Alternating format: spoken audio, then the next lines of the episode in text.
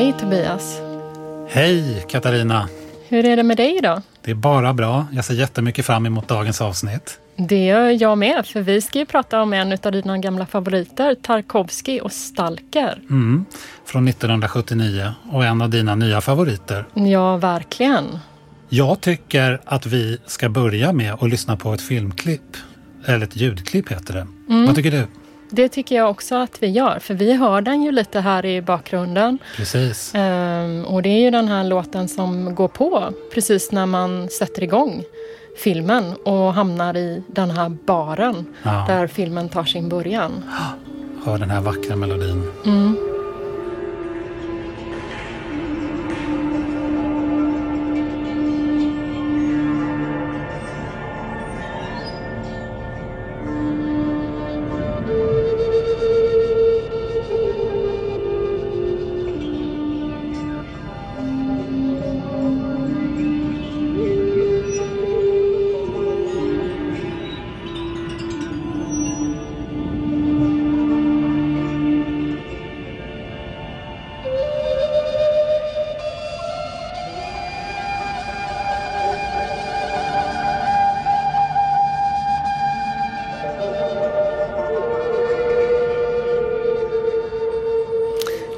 Bara smälter när jag hör den här låten. Jag vill se filmen igen. Ja, det sätter ju direkt igång någonting inom mm. en. Den här stalker-känslan, den specifika stalker-känslan. Ja, det är som att träda in i en värld, ja, verkligen. När den här låten sätter igång och man blir så nöjd där i, man sitter i fåtöljen ja. och ser den. Mm. Alldeles lugn och trygg. Mm, ja. Precis. Hur eh, kom det sig att du fastnade så för den här filmen? Um, det var ju faktiskt ganska länge sedan nu. Uh, jag tror att det var ända tillbaka till 2007. Jag hade inte sett den innan. Eh, och jag var hemma ensam i mina föräldrars villa i Gamla Enskede i Stockholm och eh, höll på att skriva på min doktorsavhandling och tog hand om deras katt. Och så en kväll så var jag så trött så att jag orkade inte, tänker jag, jobba hela tiden för jag skulle skriva färdigt den där. Så då letade jag i deras filmhylla så hittade jag Stalker. Och så såg jag den och eh, jag fattade inte riktigt medan jag såg den vad det var som hände med mig. Men successivt under de kommande dagarna och veckorna så var det som att den där filmen växte i mig på något sätt och började ta över mig och jag började liksom känna den här känslan och jag ville komma tillbaka till filmen, började tänka på den. Och till slut så tänkte jag så mycket på den här filmen så att eh, över tio år senare så hade jag skrivit en bok om Tarkovsky, musiken och ljuden i hans filmer, inte bara Stalk utan hans andra filmer också. Och den boken publicerades i år. Och därmed trodde jag att min tarkovsky var slut. Men sen så kom ju du och drog in mig tillbaka just när jag trodde att jag hade kommit ur det. Ja. Och du då? Nej, men jag föreslog ju att vi skulle prata om Tarkovsky i podden. Men eh, vi hade ju inte bestämt film. Eh, och jag läste ju i din bok där du beskrev den här eh, intensifierade närvaron. Så då blev jag nyfiken på Stalker och såg den. Och första gången jag såg den måste jag säga att jag tänkte mycket på vad vi skulle kunna prata om och jag var rätt mycket i huvudet eh, när jag såg den. Det fanns andra skäl till det också som vi säkert kommer att prata om. Men den hade ju samma verkan på mig. Alltså efter några dagar så började jag liksom höra den här låten, jag började tänka på den. Och sen ville jag se den igen och så såg jag den.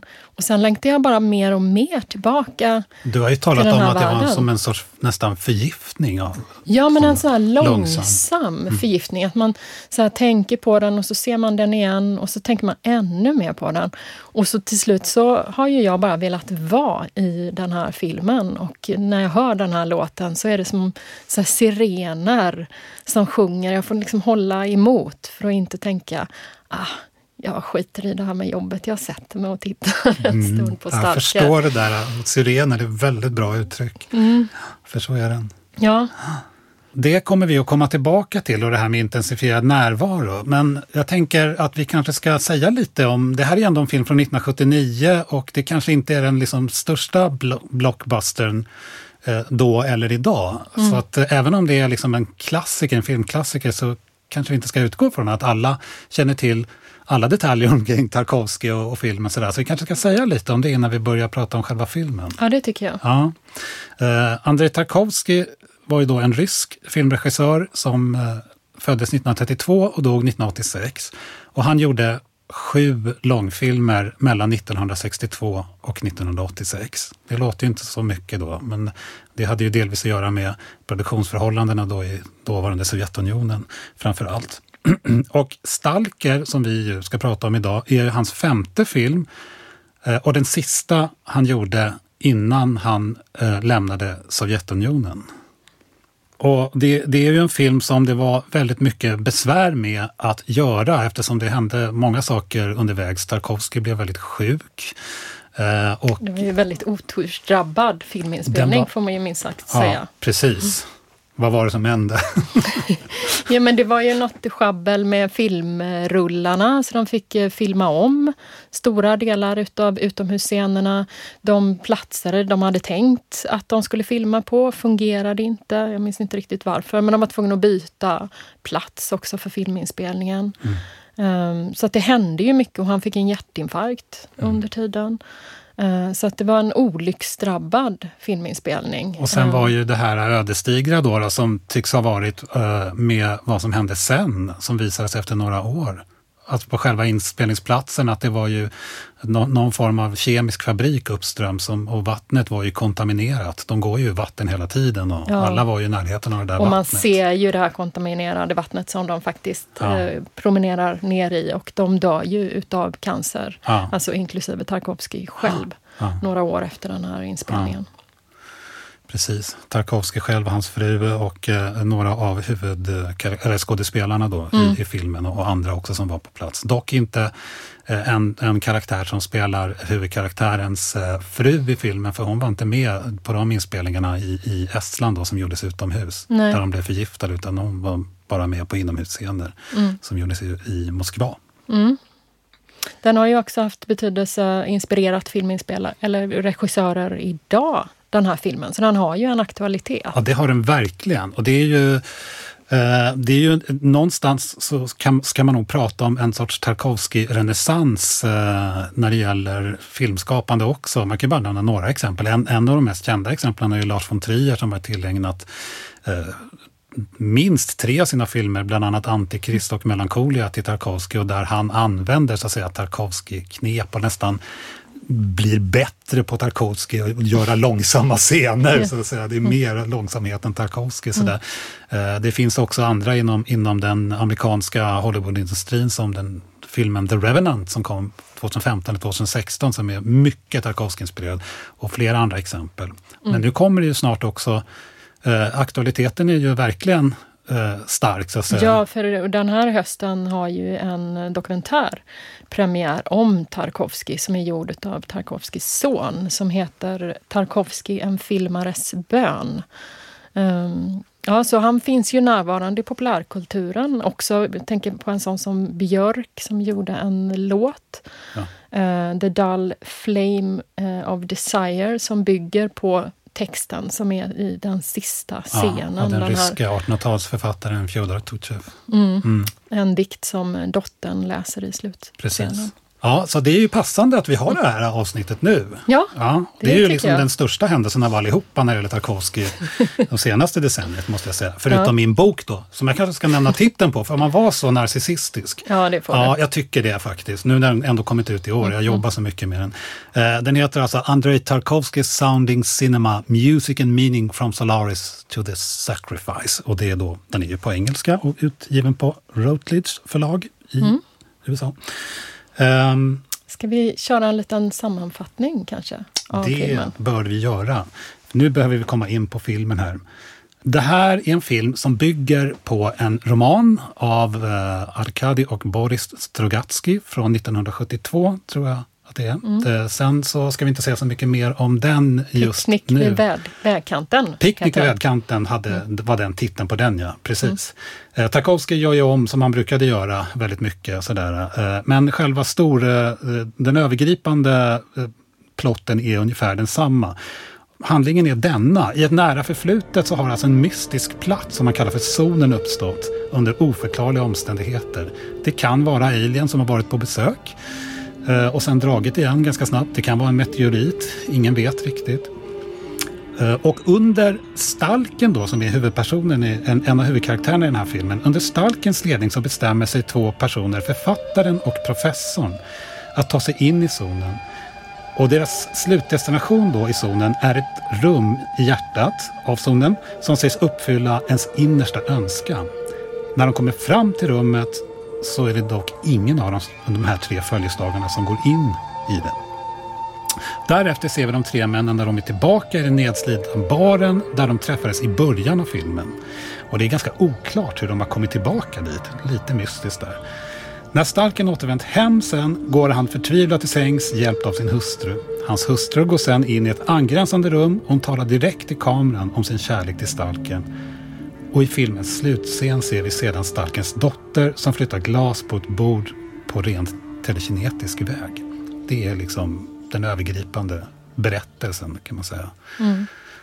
I ett nötskal. Mm. Det här är ju en slags science fiction men ändå inte. Eller det bygger ju på en bok som är en science bok. Men jag är lite nyfiken på det här med den intensifierade närvaron och hur man ska se det i relation till att också den här filmen har gett upphov till mycket tolkningar och strider om hur den ska förstås. Ja, precis. Det där är ju jättespännande. Eh, det, är ju dels en film som Eh, som det finns väldigt många vittnesmål från, från många personer om hur man, man utvecklar sin egen relation till filmen som är väldigt starkt emotionellt laddad. Men det är också en film och framförallt zonen i den här filmen som har, som har blivit fullkomligt eh, övertolkad på många sätt. Man har haft både politiska, religiösa, Eh, moraliska och så vidare tolkningar. Och det här var ju någonting som Tarkovsky själv reagerade väldigt starkt på. Uh, han var extremt kritisk mot det han kallar för mer intellektuella tolkningar, att man liksom plockade isär filmen på ett sätt som, som gjorde att själva essensen, själva den emotionella limmet på något mm. sätt försvann. Och det var ju mm. det som var hans mission, att, att, att förmedla det. Mm. Uh, sådär. Ja, han fick, fick ju en fråga Eh, men varför regnar det så mycket i filmen? Och han bara sa, men alltså det regnar mycket i Ryssland. Ja, precis. så han var ju ingen fantast av de här liksom, behoven av att tolka hans filmer. Jag måste ju säga att när jag, eh, styrkan i den här, eller den stora upplevelsen för mig med den här filmen, jag gillar ju vanligtvis att titta på filmer och tolka dem och börja analysera dem och sådär. Men den här filmen har verkligen haft en sån här verkan att jag nästan inte vill det. Att jag liksom vill vara i den här känslan som filmen väcker. Och en text som jag tänkt på mycket då um, i samband med att ha sett den här filmen är ju den klassiska texten utav Susan Sontag, mm. kulturteoretikern, den amerikanska kulturteoretikern som publicerades 1966 som heter Mot tolkning. Där hon ju gör upp liksom med en tolkningstradition som hon, precis som Tarkovsky menar, att den sönderdelar hon, hon, säger i den här texten att på samma sätt som bilarnas avgaser förgiftar våran luft förpestar analyserandet våran sensibilitet. Alltså att vi liksom tappar vår förmåga mm. att eh, förstå en film med hjälp utav våra sinnen helt enkelt. Mm. Och istället blir helt upptagna av bara de här frågorna. Men vad betyder det? Vad är narrativet? Vad kan vi, varför, ja, varför regnar det? Eller vad är den här zonen? Istället för att gå in i zonen och följa med i den och känna och sådär. Ja, det, det, det är ju det, är ju väldigt tänkvärt och det, jag är ju ganska stor fan av Susan Sontags text också. Eh, jag tänker att både hon och Tarkovsky levde, fast lite på olika sätt, i, i, i tider och kontexter där, där, där det här med att, att analysera och tolka filmer var väldigt starkt och delvis väldigt nytt. Och det, det fanns en, en väldigt många filmkritiker och filmteoretiker och andra förståsigpåare eh, älskade att, att använda konstverk och filmer för, för att uh, trycka ner, så att säga, trycka ös, lägga ner sin eget raster av, mm. av förståelse där man glömde bort egentligen. Alltså det blev viktigare vad man själv lägger fram och det är ju en form av um, icke-sensibilitet. Mm. Uh, för mig, uh, jag känner ju igen det som du säger med att man, man, man måste vara försiktig med sin sensibilitet till den här filmen, till mm. Stalker. Uh, nu har jag skrivit en bok då som, som uh, faktiskt är väldigt tolkande och analyserande. Mm. Och det som jag upplevde under den processen var ju, för jag var ju orolig på något sätt, ska jag förlora min oskyldighet här, den här ursprungliga känslan för filmen och de andra filmerna. Men jag gjorde inte det, utan det jag tycker att det som gör den så fantastisk, den här filmen, är ju också att den tål att analyseras och tolkas på ett mera intellektuellt plan. Mm. Och man kan vända tillbaka hela tiden till den här känslan. Så problemet mm. är väldigt mycket, och det är det jag tror också att eh, både Tarkovsky och även Sontag i viss utsträckning är ute efter, det är ju när, när man åberopar som, som när man gör tolkningar och analyser, att detta är någonting, jag har hittat något i filmen, jag mm. säger sanningen om den här filmen. Mm. Och då förstör man ju en sån film som Stalker fullständigt. Ja. ja. För jag tänker att det här är ju en film som jag tänker i mötet med till exempel litteratur eller när man för den delen går och ser film på en biosalong så kan man ju uppleva när man kommer ut ur salongen eller lägger ner boken att man är kvar i världen. Och beroende på hur den, här filmen eller boken är så är man kvar i mer eller mindre tid. Mm. Men det här är ju en film, nu har jag ju inte sett den jättelänge, men jag upplever ju att det är som att man ändå inte riktigt träder ur den. Nej. Man har kvar den. Och vi såg den ju båda två igår tillsammans på stor skärm. Första gången för mig. Nu har jag sett den på riktigt. Ja, på stor, på stor skärm. Vi var alldeles själva. Eh, det var ju på universitetet i den stora hörsalen som vi själva streamade den här filmen. Eh, och efteråt så kom jag ut, skulle promenera hem. Eh, det är liksom sen kväll, det är mörkt ehm, och det regnar. och när jag går förbi, då finns en näckrosdamm precis där vårt universitet ligger, så är det som att jag hör den här flöjten. Alltså jag är så kvar i filmen så att det är som att jag rör mig i mm den här zonen. Och jag tänker att den här filmen har ju verkligen den här förmågan att ändra ja. någonting och att man bär med sig den. Ja. Det, det kan ju nästan bli, jag har också haft sådana perioder eh, och tillfällen när, när filmen har blivit eh, och det, det, som man tar med mig från filmen, den så att säga, emotionella verkligheten som filmen ger mig, blir verkligare än den verklighet jag lever i. Mm. Och att jag nästan, och att min, min syn på verkligheten omkring mig silas genom, genom den filmen. Mm. Eh, och det hände med några av Tarkovskis andra filmer också mm. för mig. Så att man, man blir liksom Tarkovsky-märkt på ett sätt som, ja. där man just, alltså det blir mycket mer än en film, man lever med den som ett liv.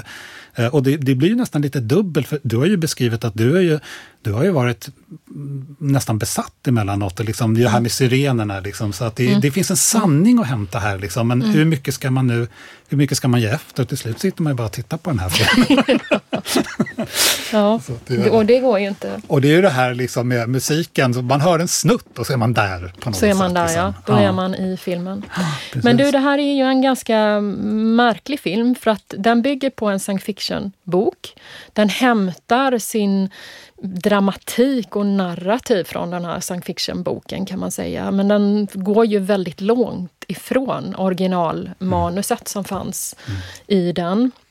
Som ju verkligen handlar om aliens som hade varit på besök ja. eh, och efterlämnat sig zoner med, eh, mm. inte vet jag, rymdvarelseskräp. Sex, sex olika zoner i boken. Ja, ja precis.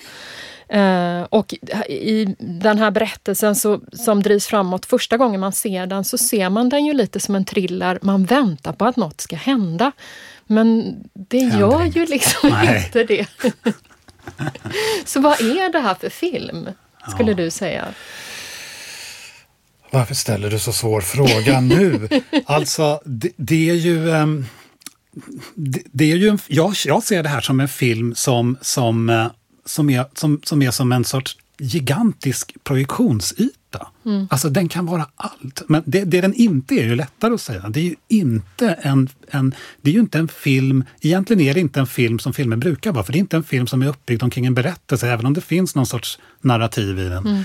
Utan det är ju mera en sorts eh, audiovisuell konstnärlig eh, värld som man mm. sugs in i, så att säga. Mm. Eh, så det är en film som, som handlar om det som, som jag tror att det är en film som handlar om det som, som de, den åskådaren som ser på den behöver lite grann. Mm. Det är väldigt komplext. Alltså. Ja. Så det, och vi ska ju komma lite sen till olika typer av tolkningar som man kan göra. Så där. Men, det, men vad, är det, vad är det för dig då?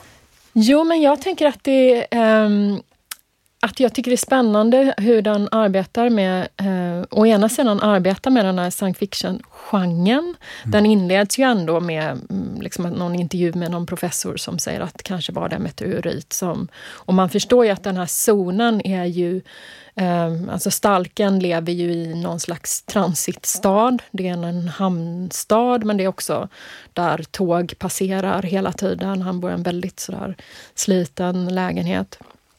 Och det finns ju en... Så, den har ju ett starkt narrativ inledningsvis med så, biljakt och det händer grejer. Och man sitter ju, första gången jag såg den så satt jag hela tiden och väntade på att det ska gå fel eller att det ska dyka upp en alien någonstans som äter upp dem eller någonting. Men det händer ju inte. Och samtidigt är ju det här för det andra, liksom parallellt med att det finns det här ganska starka narrativet i berättelsen. Det är en resa, de är på väg någonstans, de ska liksom ta sig till ett rum.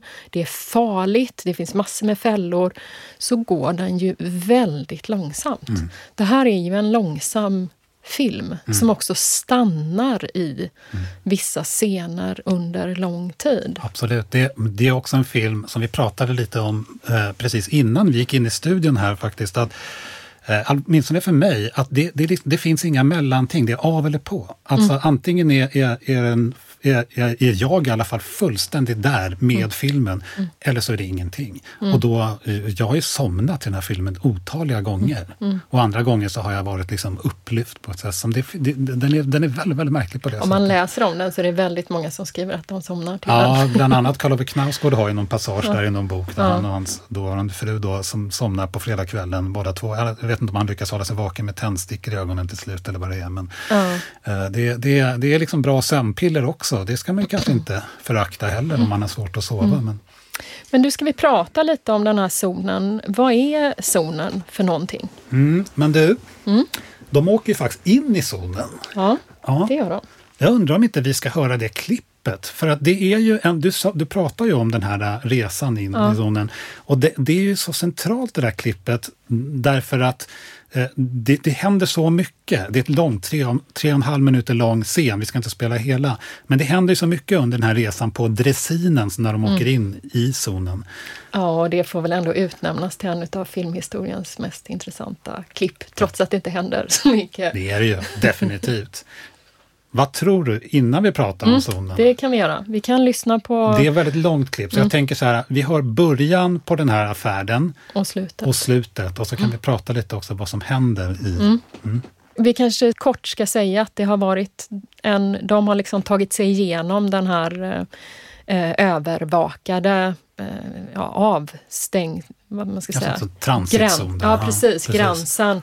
Eh, och blivit beskjutna och äntligen då hamnar på den här dressinen och så åker de in ja. långsamt och närmar sig zonen.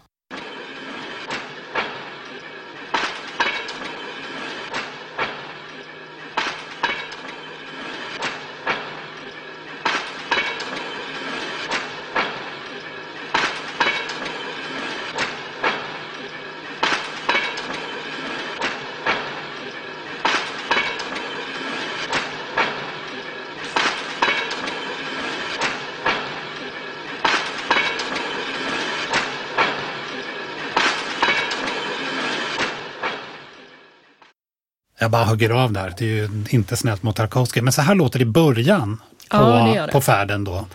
Och då får man ju se de här tre männen eh, mest lite snett bakifrån. De sitter på dressinen.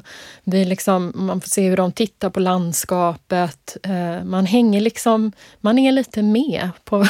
den här dressinen och åker långsamt in. Det är som att sätta sig mm. på ett tåg mm. och man är på väg någonstans mm. helt enkelt. Och ja. har man lite tålamod, en del klagar ju på att den här scenen är lång, men jag tycker har man lite tålamod så är det ju som att sätta sig till rätta och höra där kadung, kadung och veta att nu är jag på väg in. Ja, precis. Tarkovsky sa ju faktiskt, ska jag säga, när vi tar andra delen av den här resan, eh, en bit av den, att eh, om, om man har ett om, en, om ett klipp eller om en tagning pågår lite för länge, då blir folk uttråkade. Men om man gör den ännu längre, mm. då börjar de reagera och bli intresserade. Ja. Så att det, han hade hajat något där. Ja. Eh, mot slutet av den här dressinresan då, eh, då närmar de sig själva eh, zonens, mm. mer zonens hjärta kan man säga. Mm. Eh, och då låter det så här.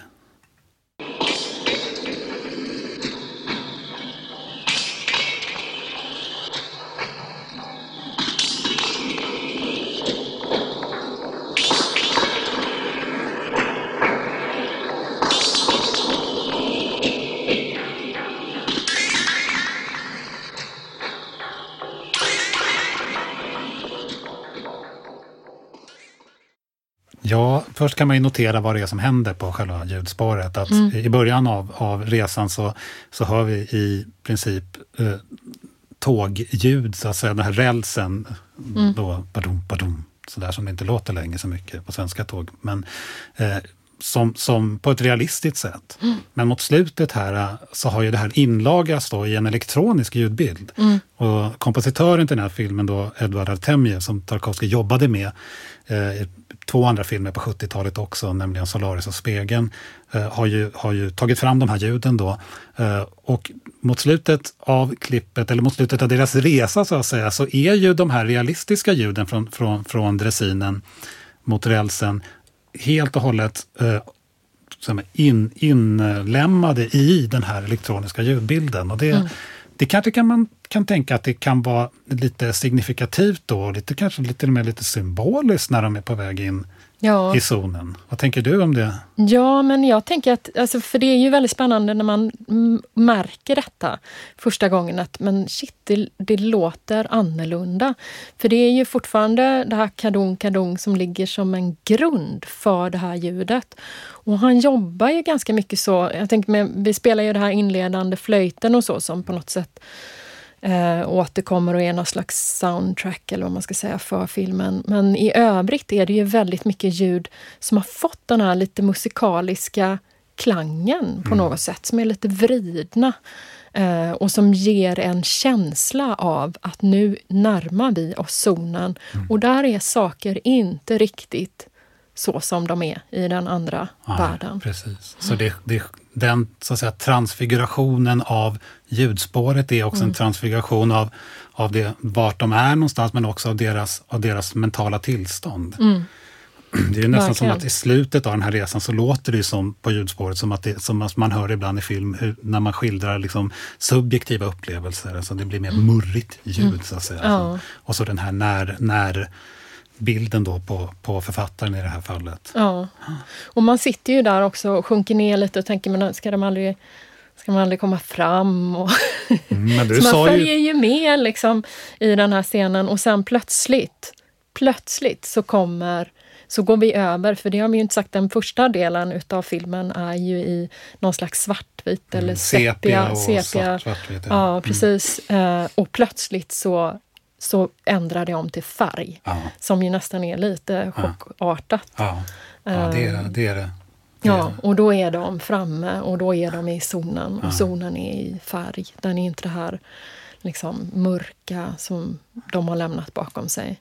Och, och, vi får också se dressinen som står stilla och vi ser dem bakifrån och Stalker som gör den här eh, Ja.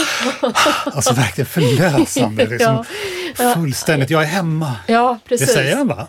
Ja, mm. i, i, den engelska versionen så har mm. de ju översatt det mm. som mm. At home ja, finally. Just det, just det. Men eh, på svenska står det eh, att vi är framme. Eh, jag tror att den, är, den engelska kanske är riktigare, jag kommer inte ihåg. Men, men, eh, men åtminstone så utstrålar han ju ja. att han äntligen är hemma. För ja. att han, det har man ju förstått redan i de inledande scenerna, att den här stalken du kanske ska säga något om alltså varför heter det stalker och vad är en stalker? Som jag förstår så det, det är ju inte en stalker som vi tänker på det här i väst, att det är mm. någon som, som, som förföljer en annan människa och Nej. gör livet obehagligt för den personen, utan det är en sorts guide. Mm. Eh, och i, i, i Tarkovskis film så är han någon sorts andlig guide. Ja. Och det här kan vi för sig komma tillbaka till, för han är ju en lite, lite försiktig guide och ibland till och med lite feg guide eftersom han aldrig vill gå först utan måste Nej. gömma sig bakom de andra hela tiden. Ja. Men det är, det, det är ju det, är ju det Stalker, de tar ju in folk i zonen som som, som vill komma in eller som på något sätt behöver komma in där. Även Ja. om det är olagligt, för zonen är ju avspärrad av hårt beväpnad polis. Ja, precis.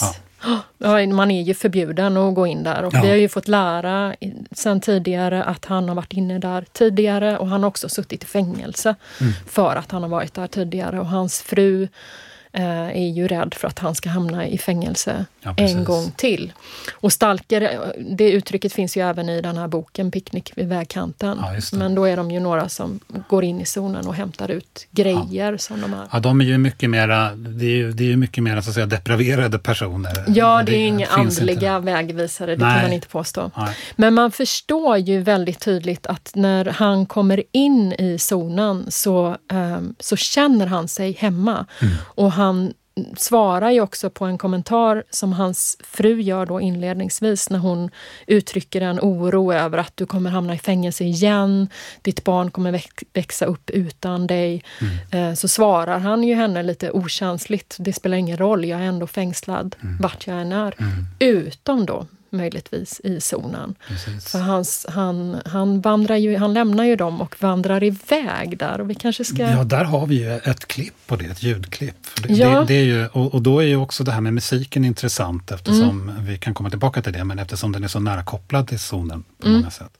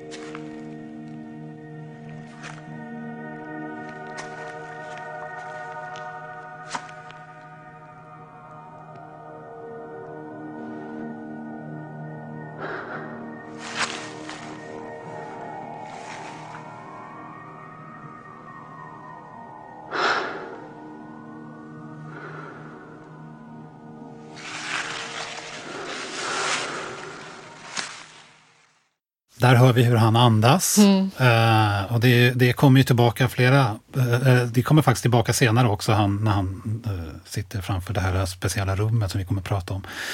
Men det är också intressant tycker jag.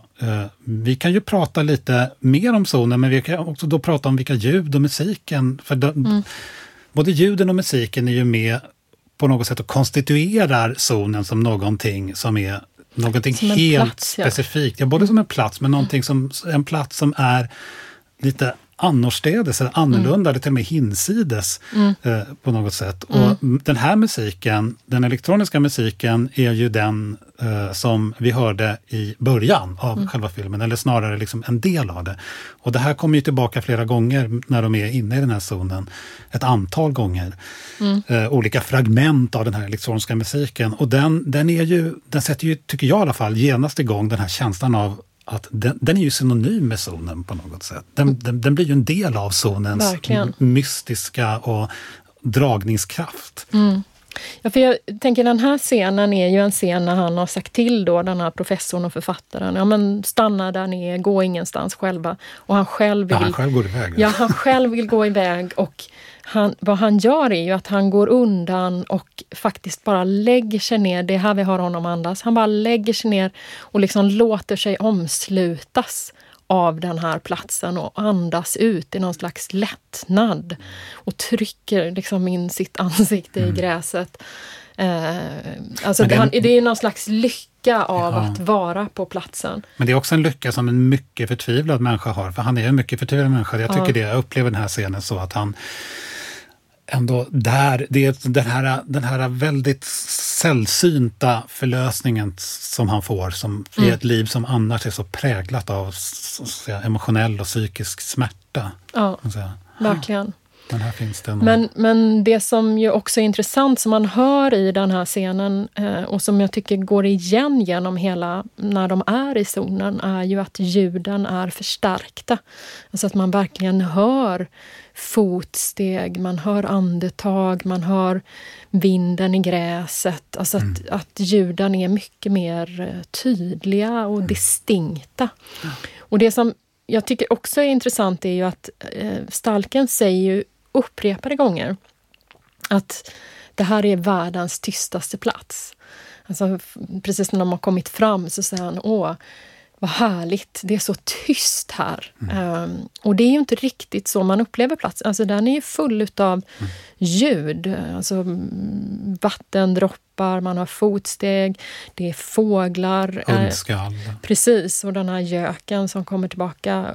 Men samtidigt så tänker jag att det är en till skillnad från den här liksom, kanske ljudbilden som finns där han kommer ifrån eller från det moderna livet så finns, är det ljud som är fulla av liv men en slags stillhet. Mm. Så det är ju inte tyst men, men en slags koncentrerad stillhet och lugn. Mm. Och det är ju den liksom, spänningen som finns genom hela filmen mellan å ena sidan det här narrativet som är framåtdrivande Å andra sidan den här ja, men långa scenerna och stillheten och lite väntan. Att man verkligen är här och nu i varje scen. Mm.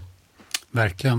Uh, jag tänker så här att vi, vi, vi, vi, kan ju också illustrera lite med olika ljud. Mm. Jag, jag, jag, jag, tänker också några saker omkring det här med, med, med ljuden i zonen som, som ansluter till det du säger. Och liksom, eh, ljudbearbetningen också för att det, det handlar ju mycket om elektronisk manipulerad, inte bara musiken, det kan vi eventuellt återkomma till att den här musiken är det också. Eh, utan just som, som du kanske nämnde nu också, att, att, att, att många av ljuden är det också. Så att det, mm. de är liksom elektroniskt eh, arbetade med. Eh, och, och det, de, de har ju olika, så att säga, um, eh, soniska fingeravtryck, eller hur man ska uttrycka det. Liksom. Så att det är en del ljud som när det droppar till exempel väldigt mycket efterklang, eh, mm. det, det, växlar i volym. Mm. Eh, de här fotstegen är ibland väldigt starkt elektroniskt liksom, efterklang på, ibland ingenting. Mm. Så, så, mm. att det är hela tiden det är liksom en, en förändring som zonen själv är i förändring hela tiden. Ja. Med ljuden, det, det, deras plats i ljud, ljudmixen, den, det skiftar hela tiden, är väldigt väldigt långt framme ofta, så att säga, som med de här andetagen. Timbre är en annan sak här. Eh, och också hur de är förankrade och ibland inte förankrade, eller i vilken utsträckning snarare ljuden är förankrade i filmbilden. För ibland fungerar ljuden som de gör i film, det vill säga att man hör ett ljud och sen kanske kameran flyttar sig och så får man se att ja, men det var källan till ljudet. Lika ofta i, i Stalker så är det ju inte så. Mm. Och det som händer då, som jag upplever det i alla fall, det är ju två saker skulle jag säga. Det ena är att Dels så, så framstår ljuden också, och det ansluter lite till det du sa innan, eh, emellanåt som, som helt självständiga soniska entiteter. Mm. Någonting som vi lyssnar till för deras egen skull. Eh, det blir en sorts förhöjd medvetenhet om dem. Och det har att göra med inte bara att de är så tydliga och hur de är bearbetade, utan att de faktiskt inte är förankrade i själva så att säga, film, filmbilden och filmvärlden. Och det andra som jag känner också kan hända emellanåt med de här ljuden, åtminstone då eh, när jag ser och lyssnar på filmen, är att de i någon mening eh, pekar bortom eller utanför sig själva. Alltså mm. de pekar mot någon sorts, återigen, hinsides. Mm. Eh, som, som, som är det som ibland känner jag liksom hela filmen handlar om. Det de söker någonstans. Liksom. Det finns liksom inlagrat i, i de här ljuden. Det finns ett sorts mysterium. Ja. Eh, där, där, de är mycket, mycket mer än sig själva. Eh, och det är, det är också det som, som jag tänker är, bidrar väldigt mycket till att skapa vår upplevelse av den här zonen som, som som ett mysterium. Sen huruvida karaktärerna i filmen faktiskt hör ljuden på det sätt som vi hör det, det kanske inte är så relevant, men, men, men det är väldigt mycket det som... Alltså man, det räcker med att höra de här dropp, en droppe på Tarkovskij-sätt ja, och så ja. är man där på något sätt. Ja. Liksom. men jag tänker också att man... Eh, för jag menar, berättelsen om zonen är ju att det är så farligt och att man kan inte röra sig hur som helst. Och han, Stalken beskriver ju zonen som en plats full av fällor. Man mm. kan aldrig gå bakåt, man kan bara gå framåt. Um, och som tittare så, skulle jag säga att jag upplever att man lär känna zonen först genom ljuden. För att ljuden är så distinkta och så tydliga medan rummet är ju väldigt förvirrat. Alltså det känns ju som de går i cirklar Oh, ja. ibland. Eh, man fattar inte riktigt vart de är. Eh, när de precis har kommit till zonen så typ ser de det här rummet de ska till. Alltså de ser det här huset dit de ska gå. Och det kanske är 200 meter. Men stalken säger nej men man kan inte gå bara rakt fram. Det är omöjligt. Utan istället ska de gå genom tunnlar och vattenfall och det ena med det andra. Och man har ju inte någon känsla av rumslighet. Men däremot skapar ljuden just den här rumsligheten. Och där man också förstår någonstans att det är lite farligt. Eller, det är som att zonen ändå har ett eget liv utöver Absolut. de här karaktärerna. Men jag tycker att ljuden skapar liksom en förvirring. De lurar en ju ibland också. Mm. Det är en rumslighet som man tror då. Att man, och så söker kameran och så kommer inte det här. nej. Ska vi lyssna lite Ja, på de här ljuden? Vi, vi, jag tycker så här, vi, vi kör lite snabbt genom några klipp här nu. Mm, Vi pratar ju som dårar här, men vi måste ju höra lite från filmen. Eh, droppar och vattenfall kan vi höra lite. Det här är Mm. en typisk Tarkovsky-grej. Det finns ju andra filmer också, men nu är det Stalker som gäller. Så.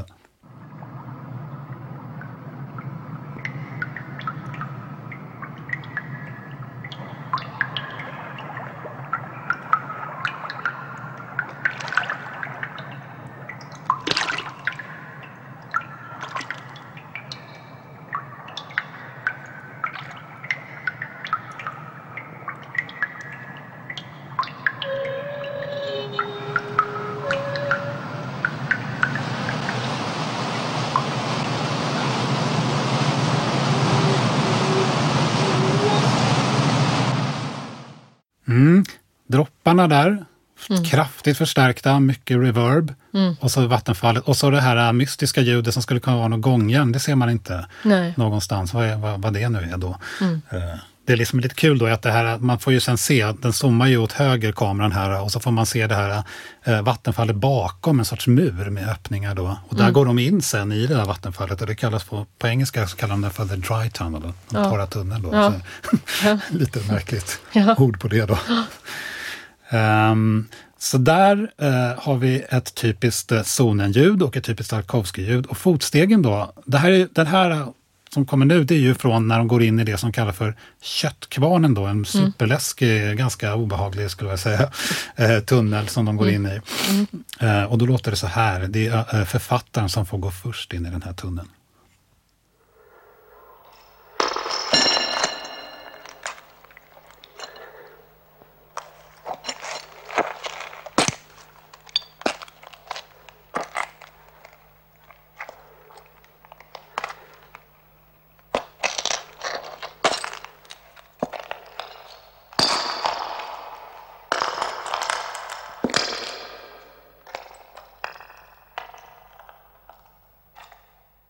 Här har man alltså jobbat med, antagligen med varje fotsteg. Mm. Och det får olika, så att säga, den här med liksom det soniska fingeravtrycket. Alla har olika på något Ja, sätt. ja. Uh, göken är ju faktiskt någonting som också, du nämnde ju den. Mm. Ja. Och här har vi den då, jag tror det är första gången den kommer.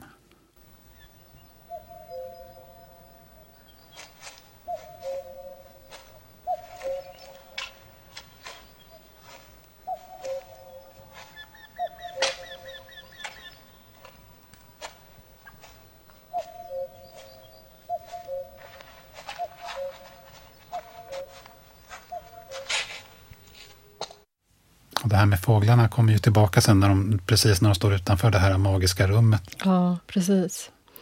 Han skrämmer ju upp dem lite, Stalken, eh, författaren och professorn inledningsvis, när han säger det här att Nej, men vi kan inte gå raka vägen.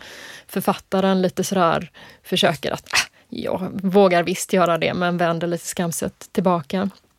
Och då säger ju han, jag tänkte bara att jag skulle säga några saker utav dem, det han säger om den här zonen, för han försätter ju därmed både författaren och professorn. Professorn blir så, han blir ju lite sådär, men jag kanske ska stanna här och fika och vänta på er Ja, tills ni är klara. Eh, Han ja, ja, Stalken han säger att zonen är ett komplext system av fällor. Alla är dödliga. Jag vet inte vad som pågår här i frånvaron av människor. Men när en människa dyker upp försätts allt i rörelse. Gamla fällor försvinner, nya tar deras plats. Tidigare trygga platser blir ogenomträngliga. Ena stunden är en väg enkel, nästa är den omöjligt tillkrånglad. Detta är zonen. Man kan rent av finna den nyckfull. Men det är så att vi själva har gjort en sån genom vårt tillstånd. Så att någonstans så hänvisar han ju också här till att det är våra projiceringar på den här zonen mm. som skapar mm. den här. Och jag tänker att en sak som jag tycker är intressant med detta är ju, apropå science fiction-berättelsen, är ju att hotet i boken så är ju hotet, det hotfulla och det farliga kommer ju utifrån. Alltså från rymdvarelser. Medan i Tarkovskis version så kommer ju inte hotet utifrån utan det kommer ju inifrån. Alltså de är ju skiträdda när de går där men det händer ju Nej, ingenting. Det finns inget att vara rädd för. Nej. Och Stalken är ju, alltså man ser han, han liksom går längs med väggar ibland för att inte synas och ser också till då att professorn och, och den här författaren får gå före och mm. sådär.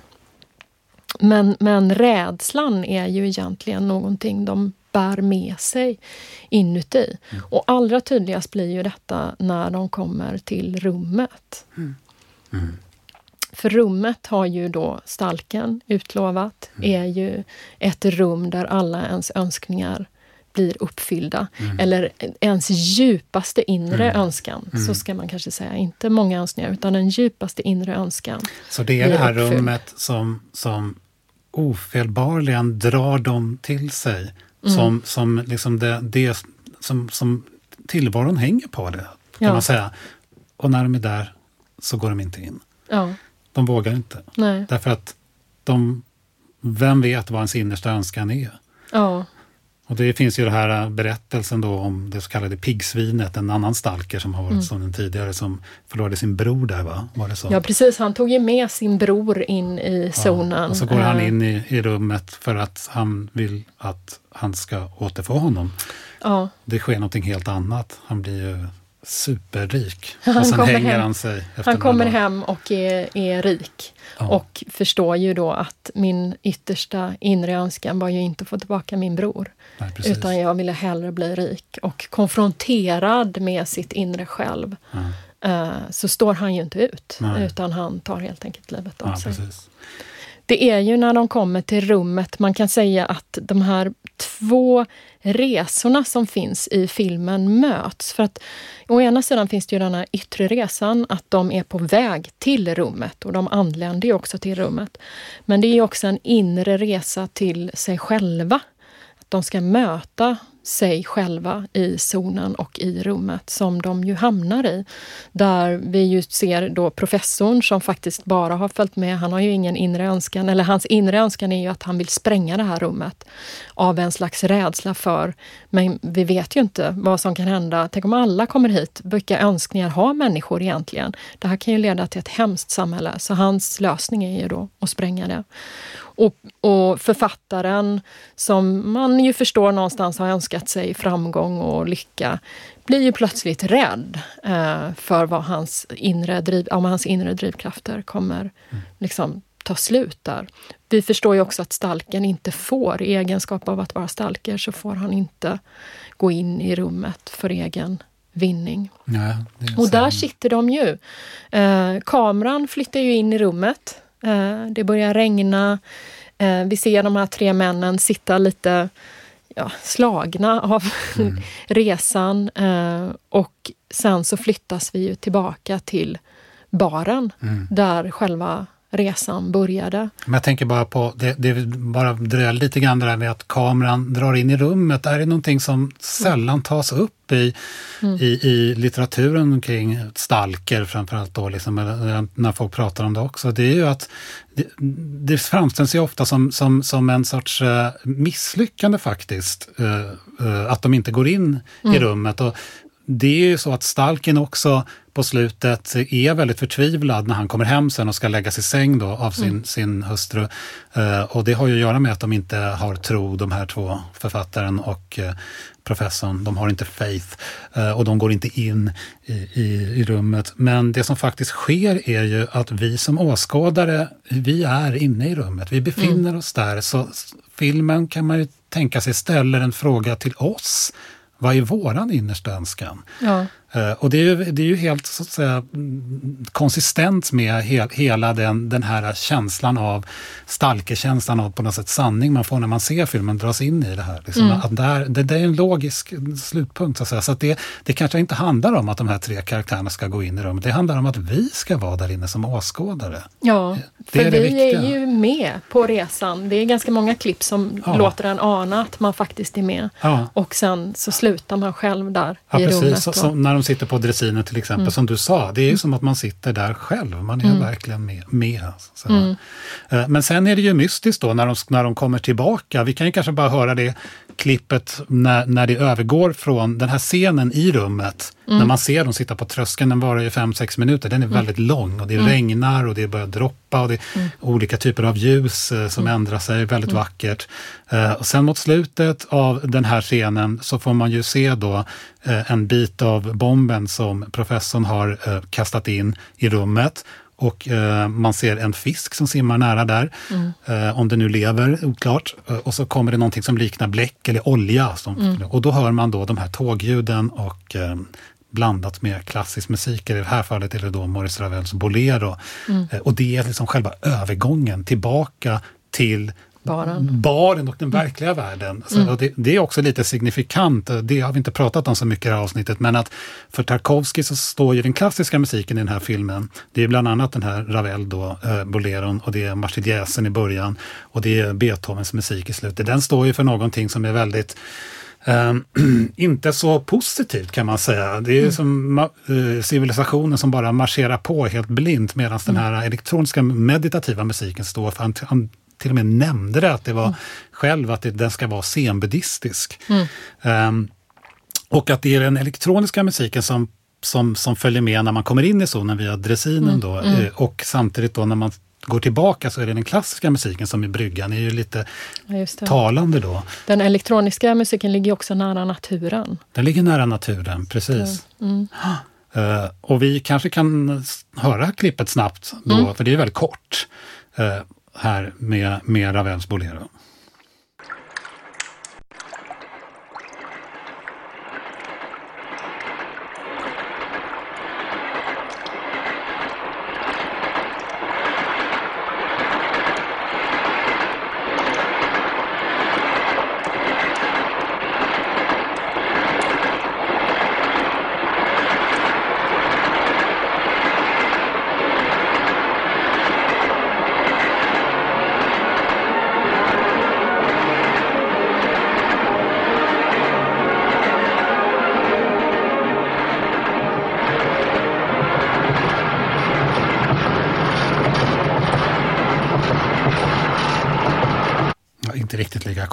Trodde då. Mm. Men, men, eh, och det här får man ju hoppas att lyssnaren hör. Eh, våran superduktiga ljudtekniker Mikael kommer nog fixa det. Eh, men här ligger ju musiken mm. nästan ohörbart under tågrörelsen. Men då ja, alltså till... väldigt burkigt. Den kommer ju inte till sin rätt här, kan man ju inte påstå. Nej, det kan Den man inte låter påstå. ju ganska hemsk. Nej. Men, men som vi förhoppningsvis ska hinna med sen mot mm. slutet av avsnittet mm. så finns det också någonting som jag ser det som är väldigt genomtänkt här från Tarkovskis sida, att han blandar, för det gör han flera gånger, återkommer den här filmen, blandar alltså det här ljud, eh, ljudet av tåg, tåg mot räls med, mm. med klassisk, alltså postbarock musik kan man säga. Så, alltså mm. det, det finns en civilisationskritik i det också. Ja. ja. Men, men det här med baren då, kanske är lite kul att ja, men de dyker ju plötsligt upp i baren. De har skickat tillbaka dressinen, man fattar inte hur... Och, och Stalken säger ju också vid något tillfälle när han skickar tillbaka dressinen och författaren säger men hur ska vi komma tillbaka? Bara, alltså man återvänder inte från zonen. men plötsligt så har de dykt upp i baren och eh, Stalkens fru och dotter kommer och hon kommer ju för att hämta dem och eh, de står ju där och ser lite skamsna ut och dricker öl. Och någonstans kan man ju nästan tänka att det här har varit ett fylleslag och de har bara hittat på hela historien och hon kommer med lite desillusionerad blick. Okej, okay, du har varit i zonen igen. Vi vet alla vad det betyder. Uh, och hämtar upp honom mm. där då. Uh, och sen går ju han tillsammans med sin fru och dotter hem och låter sig bäddas ner av den här trogna stackars frun och eh, är helt uppgiven på ja. de här cyniska människorna, författaren och ja. professorn som inte har någon tro och inte behandlade det här rummet med respekt. Sen kommer det väldigt rörande. Hon hjälper honom då i säng och mm. tröstar honom och sådär och säger mm. till mig själv att jag kan följa med till zonen. Nej, nej, nej, det är inte du. För tänk om inte ens du. Så det är väldigt viktigt. Inte ens vågar, du lyckas. Nej, precis. Det vågar liksom. inte sätta på spel. Nej, Sen, han är nog också rädd för vad hennes innersta önskan ja, faktiskt är. Den kanske kan inte alls är att vara Nej, precis. med honom. Egentligen. För hon är ju en typisk så här, eh, kvinnoideal som Tarkovsky har, mm. eh, alltså, som, som är självuppoffrande och ska liksom eh, leva för mannen och ta hand om honom mm. när han kommer hem från sina gral eh, mm. som utflykter som det här nästan är då. Uh, och, och det, det, är ju, det är ju det är inte riktigt uh, det, det, det, det, är klart man kan tänka sig att han kan vara rädd för det. Mm. Hon kanske är tröttnat någonstans på det, att uh, bara dra från honom. Men så verkar det ju inte i den näst sista scenen, för då, då, då talar hon rakt in i kameran. Mm. Berättar mm. om sin kärlek för Stalken, att det, hon verkar ju väldigt lojal. Och det, där mm. tycker jag, eh, det, den är väldigt rörande, men där kommer också någon form av kvinnosyn till uttryck som, som, som finns hos Tarkovsky, som är lite problematisk. Ja, men den är minst sagt Kvinnan problematisk. Kvinnan blir till genom mannen. Ja, det här är ju en väldigt manlig film. Huvudkaraktärerna är ju män och det är nästan svårt att föreställa sig att de skulle varit kvinnor. Det finns tre kvinnor med, en kvinna väldigt kort inledningsvis som kommer med den här författaren som han typ har plockat upp på kvällen innan. Som vill följa med in i zonen men Stalker viftar ju bara bort henne. Och sen är det ju den här väldigt självuppoffrande frun då. Som man kan säga i filmen någonstans så um, Medan de här männen misslyckas att komma i kontakt med något verkligt så är det ju ändå som att det porträtteras som att hennes osjälviska kärlek till stalken då representerar någonting sant och mm. någonting på riktigt. Mm. Um, och så har vi ju då dottern som har fått det väldigt märkliga eh, namnet Markattan mm. och som eh, man har fått lära att hon är liksom, skadad på något sätt och det talas också om att han har fått den här dottern, alltså hennes skador är ett straff för hans många besök in i zonen. Ja, eller att det har lett till det, så att säga, mm. på något sätt påverkat. Ja. Den här dottern är väldigt, väldigt intressant. Hon är egentligen bara med eh, mot slutet av eh, mm. filmen. Och eh, först är det den scenen när de går hem ifrån baren och då är, det, då är det faktiskt en av de få scener utanför zonen en av de två scenerna skulle jag säga utanför zonen som är i färg igen. Och då är mm. det alltså en närbild på henne. Och då kommer den här musiken, det här mm. temat mm. som man ibland kallar för Stalkers tema, då, som mm. vi hörde precis i början på avsnittet mm. igen. Och man har hört det en gång i zonen. Eh, så, och det finns flera saker eh, som, som antyder, eller kanske mer än antyder, att, att hon är någon form av nästan förkroppsligande av zonen. Mm. Eh, och den andra scenen hon är med i är ju den sista. Absolut, man får se henne lite grann precis i början när de ligger i, mm. i, av filmen, när de ligger i sängen och sover alla tre. Men, men annars där hon är huvudpersonen då. Så den andra scenen där, där, hon, där, där hon är i fokus är ju den absolut sista scenen i filmen som är fyra minuter lång. Eh, som, som, för, som gör, gör väldigt stort intryck på mig och många andra eh, och som samtidigt eh, är ganska på olika sätt li, lite, lite problematisk. Den är också i färg och där eh, utför ju hon det som då är någonting väldigt, väldigt magiskt. Hon flyttar mm. alltså glas, tre olika glas på ett bord på, på, med tankekraft på telekinetisk väg. Då. Mm. Uh, och uh, i den scenen så finns det ju också uh, um, i, på ljudspåret, det är en av de gångerna då som det här kombinationen av uh, tågljuden och klassisk musik kommer tillbaka. Den finns i början precis mm. av filmen när de ligger och sover och den finns där vi hörde i zonen mm. uh, och den finns i slutet här. Och den finns faktiskt på ett annat ställe också men där är det så subtilt som man knappt alls hörde. Uh, och jag har ju, min, jag har en upplevelse av den här scenen som, som, som är väldigt, ett väldigt starkt intryck på mig och samtidigt tycker jag att någonting händer med hela filmen som är mm. lite problematiskt. Eh, för när hon flyttar på de här glasen och, och man hör den här eh, tågljuden och den klassiska musiken. I det här fallet, i den sista scenen då, så är det ju Beethovens nionde symfoni, det här uh, Andy Freude-temat, alltså Ode to Joy, eh, som sätts ihop där. Eh, så ser man ju samtidigt också hennes uttryck som är helt, nästan, det är nästan uttrycklöst. Det är som att mm. hon är helt och hållet eh, någon annanstans. Mm. Nästan katatoniskt. Mm. Men hela hennes uppenbarelse där blir ju någon sorts motsägelse av det som representeras, som jag tolkar det, på, på ljudspåret. Alltså tåg, den tekniska utvecklingen, moderniteten och samtidigt det här, eh, kan man säga, ehm, eh, upplysningsidealet som representeras av Beethovens musik. Och i mm. första scenen på filmen då så är det Marseljäsen man hör. Eh, så det är en enorm civilisationskritik, en kritik mot hela den moderna civilisationen som jag uppfattar det. Och istället så blir det en sorts affirmation av en sorts absolut varande där vår ändlighet är på något sätt slutgiltigt övervunnen. Alltså hon, hon är zonen, fast hon är zonen, liksom en totalkoncentrat av den och här utlovas det någon form av transcendens. Mm. Och det här gör Stalker eh, för mig, det gör det här till en film som, som just på grund av det här avslutet blir eh, ideologiskt eh, mm, genomsyrad på ett sätt som jag, som jag har lite svårt vid. Jag kommer att tänka på, för jag läste bara för, för någon vecka sedan bitar ur den här nya boken av svenska filosofen och litteraturkritiken Martin Hägglund som mm. är verksam i USA, som på svenska heter Vårt enda liv.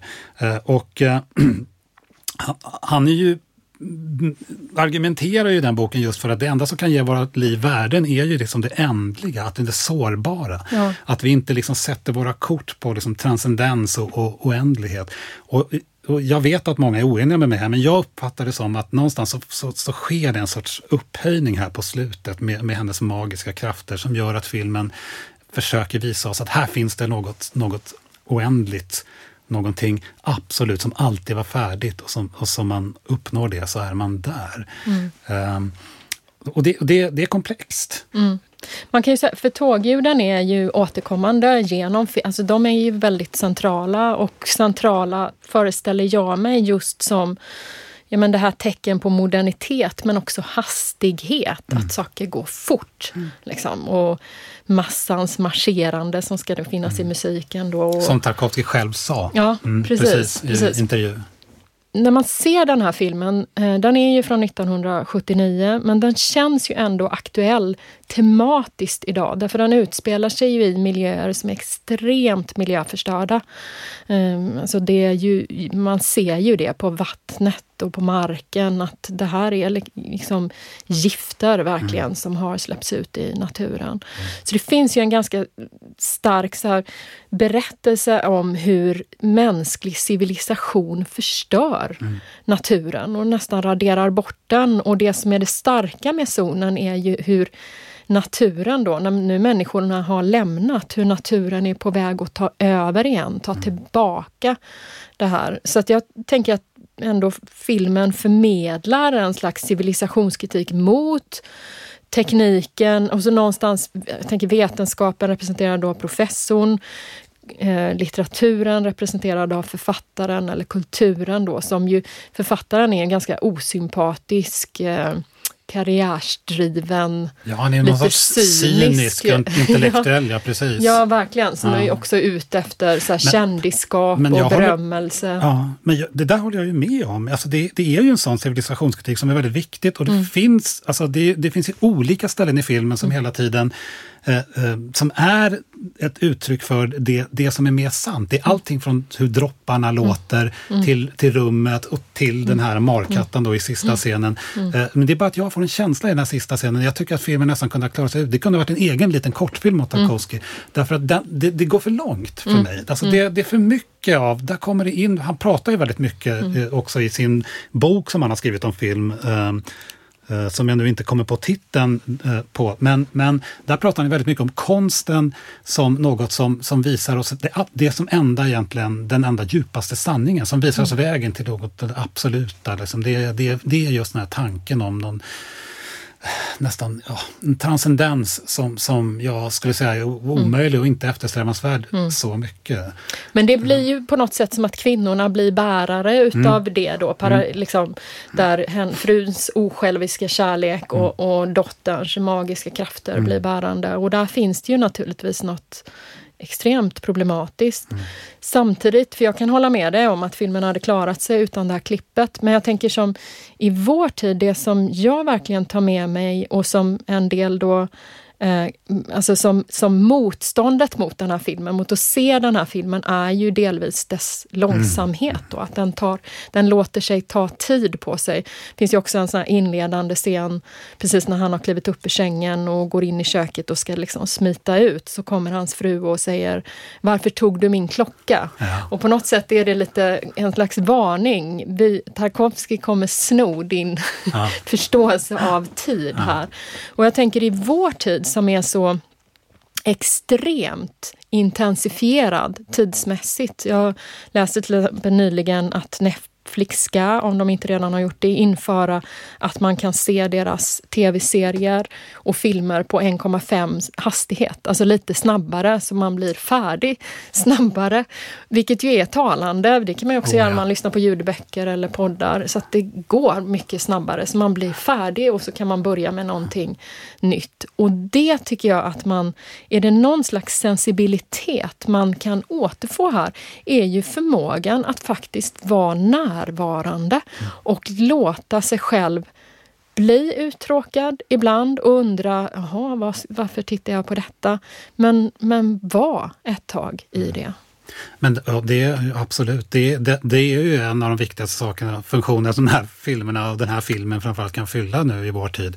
Mm. Just denna oerhörda långsamhet och vi, vi kanske inte har nämnt det så mycket, men, men Tarkovsky är så känd för sina långa, långa tagningar då, mm. eh, eh också i andra filmer, eh, där, där, där tiden blir nästan påtaglig. Men jag skulle också vilja säga samtidigt, så här snart avslutningsvis, att eh, med tanke på det här med Netflix, att det finns ju samtidigt en motreaktion inom även eh, inom även som Hollywood mainstream-film, eh, där mot det här snabba och actionladdade. Det finns flera filmer på senare tid som har kommit som är lite Tarkovskianska skulle jag säga. Jag tänker på mm. den här Blade Runner 2049. Den första Blade Runner var ju också ganska långsam i och för sig, men mm. den här, det, det, är en sorts audiovisuell upplevelse som, som där, där narrativet går långsammare, så det går på mm. slow motion. Och det, jag tänker på en annan i Christopher Nolans um, Interstellar som också har en sån väldigt långsamhet i sig emellanåt. Mm. Så det finns en um, det finns, en mot, eh, det finns ett motstånd också mot det här snabba mm. som man plockar upp. Så Tarkovsky är nog, det är nog ingen, det är nog ingen tillfällighet att, att, att han ligger i tiden som han faktiskt gör. Nej.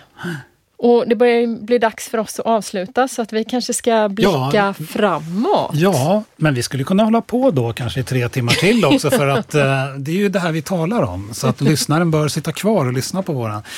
Eh, men jag tror att vi avhåller oss från det va? Ja, ja. vi får nästan ja. göra det. Och så får vi istället prata lite kort om, för nästa film som vi ska prata om är ju Little Miss Sunshine som är en komedi Precis, och en, en mycket rolig sådan. Vi tycker väldigt mycket om den filmen båda två. Ja, det gör vi. Eh, den är komedi, men den är också ja. en mörk komedi. Ja, och det är ju så vi gillar att ha dem. Så gillar vi att ha det. ja.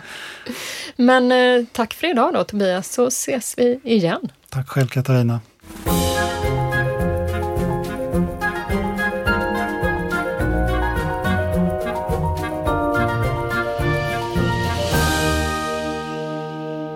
I nästa avsnitt. För vad som händer är ju att den här chefsdomaren går fram till pappan och liksom tar bort din dotter, eller vad är det din dotter gör? Och han svarar ju på det och säger “She's kicking ass”. Den här podden produceras av Medieteknik vid Göteborgs universitet med bidrag ur stiftelsen Gustav Adolf Bratts föreläsningsfond och Institutionen för kulturvetenskaper.